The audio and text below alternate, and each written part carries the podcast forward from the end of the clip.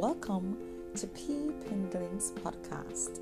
Today's devotional is as follows. At some point, you're going to step into what the enemy didn't want you to see levels of favor, levels of influence, and opportunity that you never dreamed.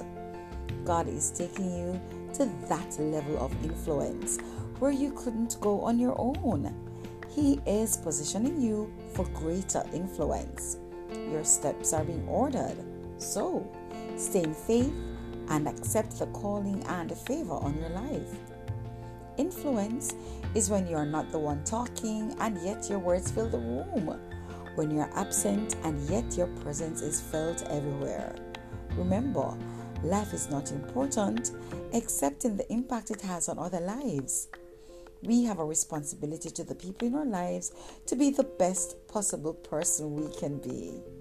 The Word of God, according to Ephesians 1 11 to 13, says, In Him we were also chosen, having been predestined according to the plan of Him who works out everything in conformity with the purpose of His will, in order that we, who were the first to put our hope in Christ, might be for the praise of His glory.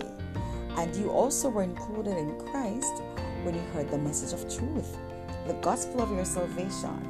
When you believed, you were marked in Him with a seal, the promised Holy Spirit. Trusting Thursday. Bye.